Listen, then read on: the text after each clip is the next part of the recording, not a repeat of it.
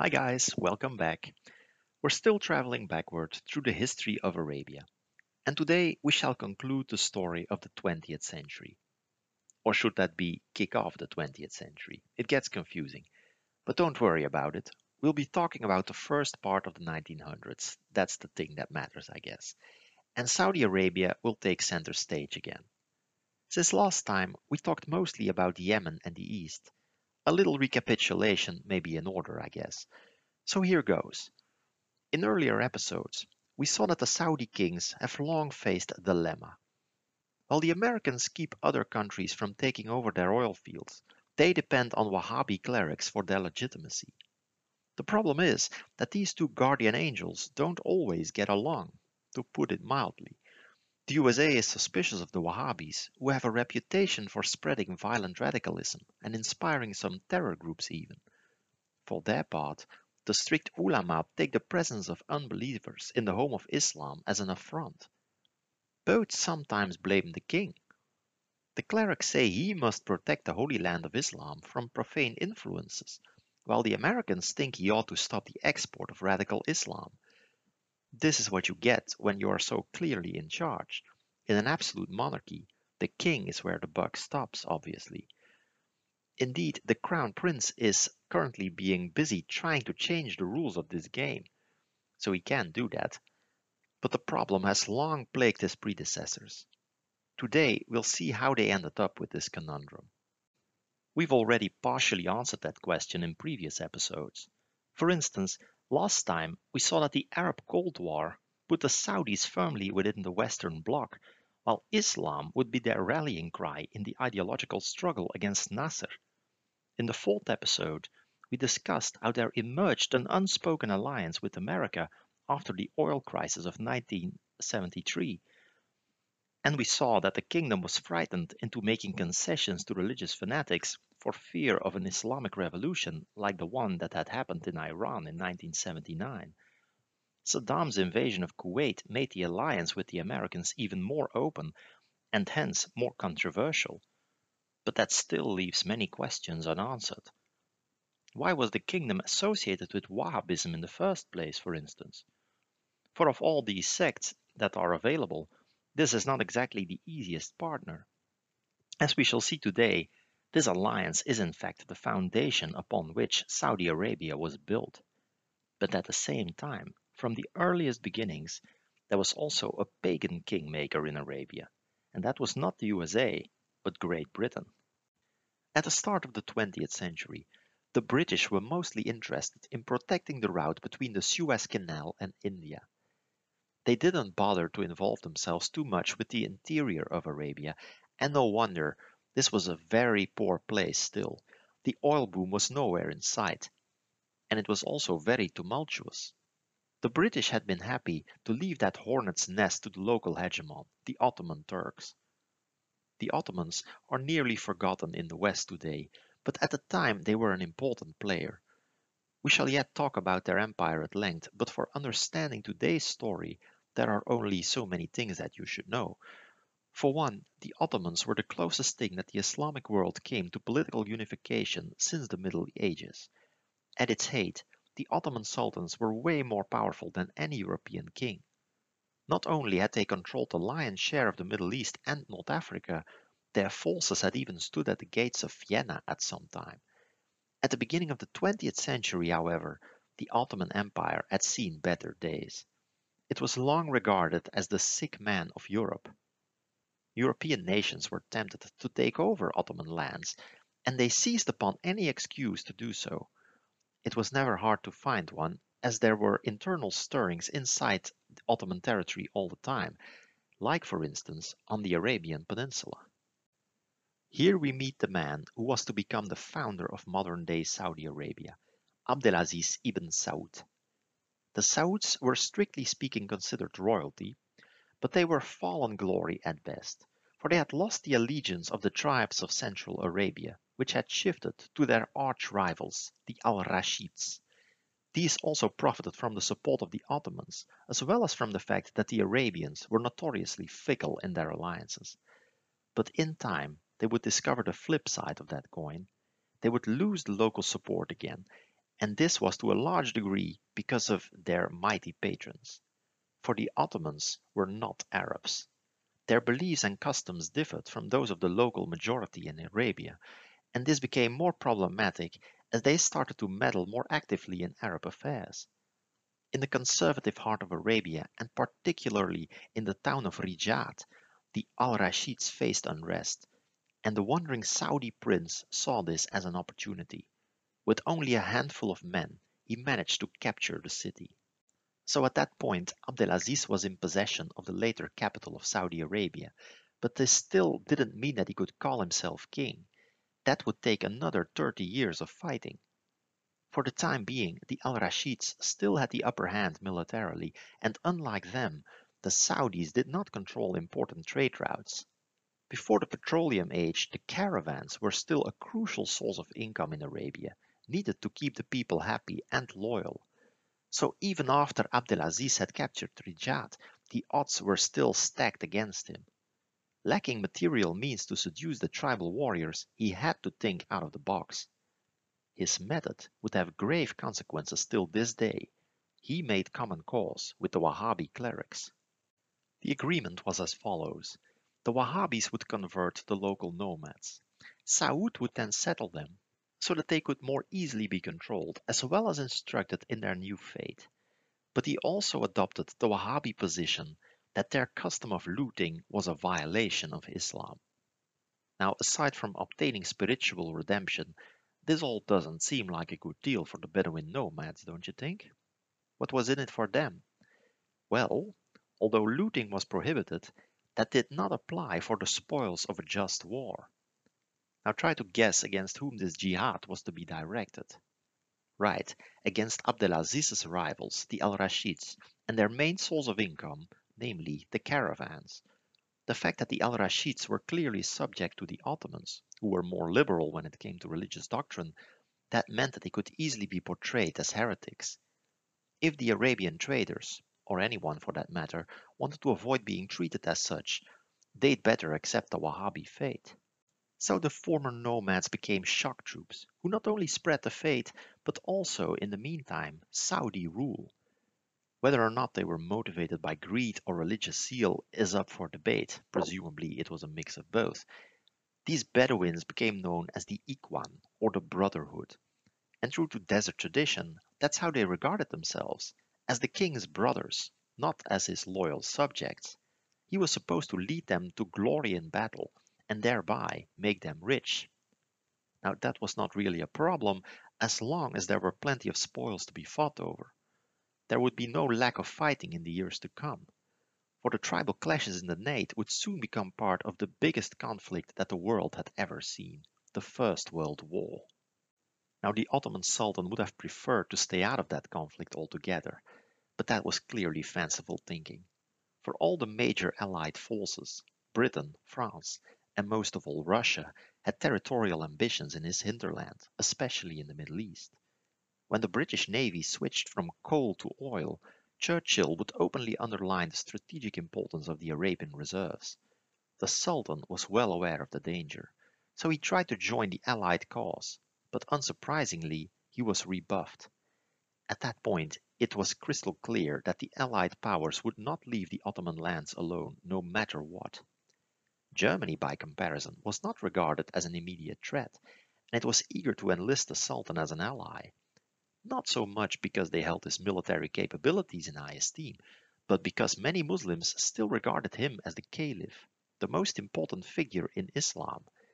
This included huge numbers of colonial subjects of the French and British empires. If the Sultan, as commander of the faithful, would call upon all Muslims to prepare for jihad against their Christian overlords, that would gravely destabilize these empires. And that was exactly what the Sultan did as soon as he entered the war. The Allies understood very well what problems this might entail for them, so they immediately started looking for another reverent Islamic leader to balance out the Sultan's power. They found this figure, ironically, in the person of the highest religious official appointed by the Sultan himself, the Sharif of Mecca. Convinced by the illustrious Lawrence of Arabia, Sharif Hussein declared his own counter-jihad against the Central Powers. Both calls to war had mixed success, depending on the region where the Muslims in question lived.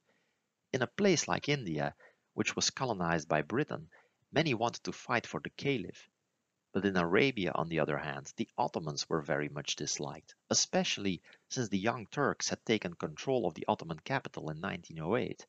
Some Arabs at first naively expected such Turkish nationalists to leave them alone, but instead there followed a campaign of Turkification which enraged the Arabs. Their chiefs turned to the British for help, and these seized upon this opportunity. The coastal sheikdoms of the east and south were already largely under their sway. Kuwait had put itself under British protection at the turn of the century. Qatar followed suit during the war. By then, even the Saudi territory had become, for all intents and purposes, a trucial state, much like the later Emirates. The British gave Abdelaziz modern weapons so that he would fight the Ottomans with them. After all, his rivals, the Al Rashids, were clients of the Turks. Indeed, it turned out that they had bet on the wrong horse. The Central Powers would lose the war, the Ottoman Empire would be destroyed, and hence they would lose their protector. Consequently, Saud would eventually be able to overcome this once superior foe. But first, he recognized a unique opportunity. He turned his attention to the west, to the land of Mecca and Medina. That was the homeland of the Sharif, but he was preoccupied with the Arab revolt and the fight against the Turks cost him dearly, which made him vulnerable to pressure from the Saudis, who should in theory have been on the same team as him. So, ironically, this meant that because he had fought loyally for the Allied cause, the Sharif was in a weak position when the war ended. He already had reason to feel let down because the British had not protected him from Saud, but that was just a start. The British had promised him, more or less, that should he lead the Arab revolt, they would make him king of Greater Arabia, and he now expected them to honor their pledge, of course. But gratefulness is a rare thing in international politics. Bargaining power is much more important, and the Sharif had just lost much of his. The British had little use for him anymore. Abdelaziz, on the other hand, was now in a position to cause big problems for Britain's allies in the region. Besides, the British had also made promises to the Jews and the French which were incompatible to a unified Arabian kingdom, and they probably never had any intention of creating one giant Arab nation in the first place. For after all, it became plain that the strategic importance of the Middle East would only rise in the following years, because of oil to name just one thing. Both they and the French preferred a divided Middle East, which they could control. In the middle of the war, they had agreed to carve up the Arab parts of the Ottoman Empire, thereby creating the modern Middle East as we know it. France would dominate Syria, while the region around Palestine would become a Jewish home.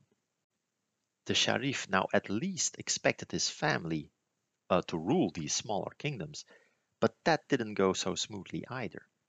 His son Faisal, who had played a leading role in the war, was to be king of Syria but he would not sit on that throne for long. The French claimed Syria as their mandate, which is a colony that couldn't be called a colony, and after a short and very one-sided war, Faisal was chased away. As a consolation prize, the British offered him the kingship of Iraq, and his brother Abdullah would become king of Transjordan. But there was no question of the Sharif becoming king of all Arab lands. He would even lose his home turf to the Saudis in 1927. Now you can imagine that all this created bad blood between the Saudis and the family of the Sharif, and hence between Saudi Arabia on one side and Iraq and Transjordan on the other. The feud between these Arab monarchies was only put on hold when they faced a common enemy, namely the Egyptian president Nasser. Ironically, this new threat was at its core a movement for Arab reunification, like the Sharif had envisioned, yet it was clear that such a project if it were led by Nasser, would have no place for the Arab kings. So while the Sharif at once demanded a united Arabia, his descendants would soon do whatever they could to stop this from happening. This, I think, illustrates why the dream of Arab unification never materialized. It may be widely cherished by the Arab people, but if it runs against the interests of nearly all their natural leaders, well, it won't happen. In a united Arabia, all but one would lose their position. Whenever unification movement did occur, that was because the weaker party was in a desperate state and could not hope to survive on its own. That would be the case with the absorption of Syria by Egypt and with uh, the unification of Yemen. We've covered that in previous episodes already.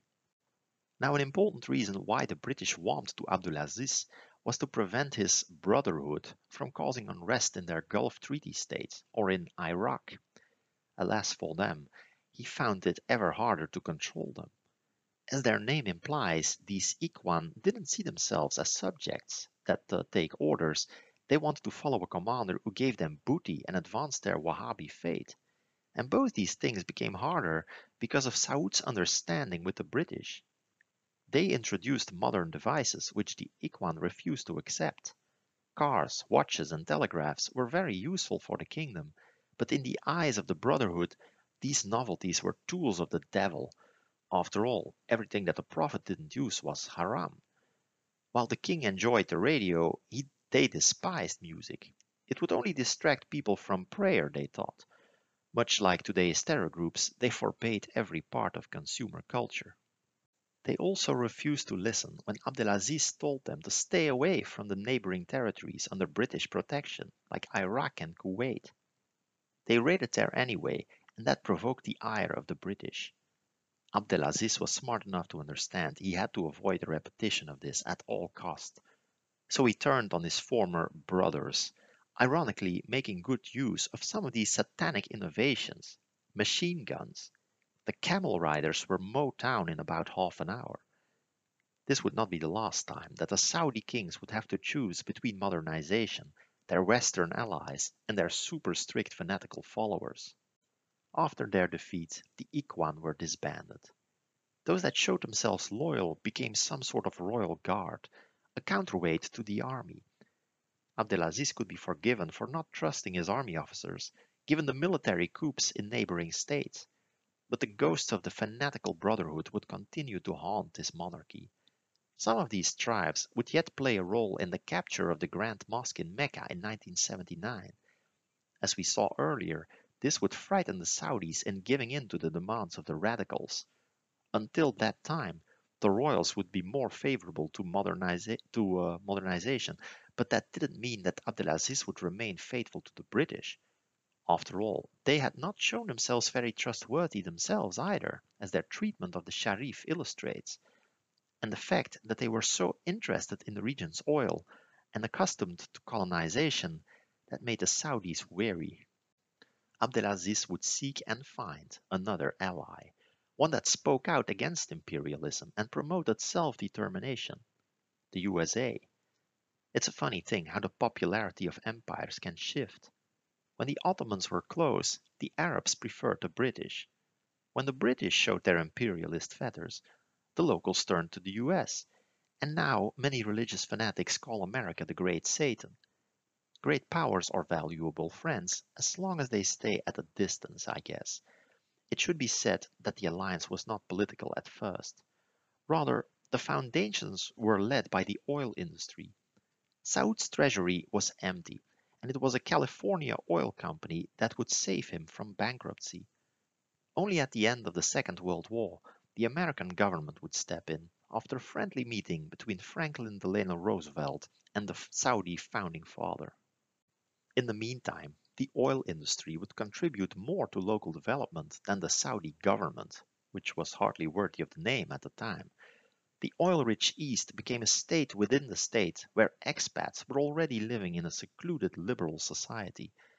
And the political struggles between Saudi Arabia on the one hand and the later Emir Emirates and Oman on the other could also be seen as a clash between the American and British oil companies over their right to drill in a, a region without clear borders. The later Emirates had known a reasonably prosperous period at the beginning of the century when pearls were very much in demand. But the pearling business collapsed abruptly in the 30s with the advent of the financial crisis and more importantly of Japanese pearl farms. Yet the British still wanted to prevent the Trucial coast from becoming a pirate coast once again. and they believed that there was a lot of oil in the ground already, so they decided to stick around and protect the sheikhs against Saudi expansion. For much the same reason, they also supported the Sultan of Muscat and Oman. In practice, they even controlled most of his administration. Partly because of this, there would emerge a rebellion in the religious interior of Oman, centered on the local imam. Even though the British would help him take control of the interior again, the Sultan's rule would invite further unrest. He was extremely conservative and repressive, which contributed to the fact that Oman, once the center of a true empire as we'll see, was now one of the poorest places on earth. Abdelaziz had supported the Imam's rebellion to counter the influence of the British, which led to further friction between these former allies. The Saudis and the British became very unfriendly, until Nasser became their common enemy, endangering both their interests and thence pushing them back into each other's arms. If Abdelaziz had directly threatened the city of Aden, however, they might have come to blows. It's not that he wouldn't be tempted. Aden had become the second largest port in the world, only after New York. Hard to imagine now, right? Since the opening of the Suez Canal, the Aden harbor had become a crucial entrepot for British ships, to the detriment of the east coast of Arabia, by the way. But the Saudis didn't come anywhere near Aden, because their advance was obstructed by a buffer state. In North Yemen, a Shia imam had taken advantage of the Ottoman implosion to carve out an independent kingdom for himself. The imam, Yahya, claimed both secular and religious powers. He wasn't exactly a business-friendly person, but to be fair, the location of his lands didn't really facilitate openness either, as it was locked in between uh, powerful rivals. Yahya could not penetrate the coastal area around Aden as the British had forced the surrounding tribes into an agreement. The imamate was itself not even safe from raids by the Royal Air Force. And in the north, there were the Saudis. So like Oman, the Yemeni imamate was destined to remain isolated and poor because of the environment and because of the mentality of the leader. Their backwardness would in time make them tempting targets for revolutionaries, places where the Arab Cold War could turn hot, as we've seen last time. I'd like to end this episode by contemplating one of the great what ifs of modern history. What would have been the consequences had Britain honored its commitment to the Sharif of Mecca by granting him dominion over Greater Arabia? Alternatively, what if the Allied forces had welcomed the Sultan on their side in World War I? Imagine, in other words, that the Middle East would not be divided. Now, just to be clear, it's far from unthinkable that the region would have been broken up anyway. The Sharif was little known outside his own region and the Turks were widely unpopular. Both could hardly protect their territory against aggressors. The multi-ethnic Ottoman Empire might have no chance to survive the rise of nationalism. Although you might say that Russia and China are multi-ethnic empires too, and they are still intact for the moment. But at least we have to acknowledge that the current borders of the Middle East would not be on the map today. These are largely arbitrary and the result of First World War diplomacy. If these diplomats had made a different decision, there is no Syria, no Iraq, no Kuwait, no Lebanon, no Israel. World politics would look a lot different then, and that's an understatement. And it becomes even more interesting if you imagine one giant state instead not only uniting all these peoples, but also controlling a giant chunk of the world's oil. Consider the shifting of the balance of power after the oil crisis in the 70s then. This might have given a Middle Eastern superstate the means to survive, to thrive even. Now imagine that this were the case. Would that make relations with the West better or worse? At first sight, this might seem threatening to Europeans, but if the British and the French had given the Arabs their independence, and the new king would be their ally and also the leader of the Arab revolt, then who knows, maybe the prospects for their relationship might not be all that bad in the short term at least. In the longer run, working with such an Arab superstate might be more like dealing with Russia. This is more dangerous in a sense, yes. Such a state would almost certainly obtain nuclear weapons, for instance, but on the other hand, instability is not exactly ideal either. At least in Russia, it's clear who you can talk to. and that government has no interest in risking a big world war, you might say. Desperate regimes or non state actors have less to lose. If a relatively stable and prosperous Arab superstate would exist, would terrorism still be a problem? Would there even be a refugee problem? It's impossible to say whether this would be better or worse, so we probably shouldn't spend too much energy musing about what could have been, but at least it can remind us that things need not necessarily be or stay the way that they are. If a few people had made different calculations 100 years ago, the world would look very different today. We might look at this as a cautionary tale, perhaps. Some strategists think that Russia might break up in the not too distant future. I imagine that many in the West would see this as something to look forward to, since this giant neighbor does look very threatening indeed. But given what happened after the breakup of the Ottoman Empire, they should perhaps think twice. For should the same fate befall the Russians, the consequences for the world might be terrible. You would then have a lot of unstable countries with nukes, some of which might become little North Koreas. But we have no way of knowing such things in advance, of course, so if you have a different opinion, you can always send me an email or talk to me on Facebook. Thanks for listening. If you like the podcast, consider leaving a good review or rating. It only takes a few seconds of your time and it's greatly encouraging. Also because it attracts more listeners. Thanks again. Talk to you soon.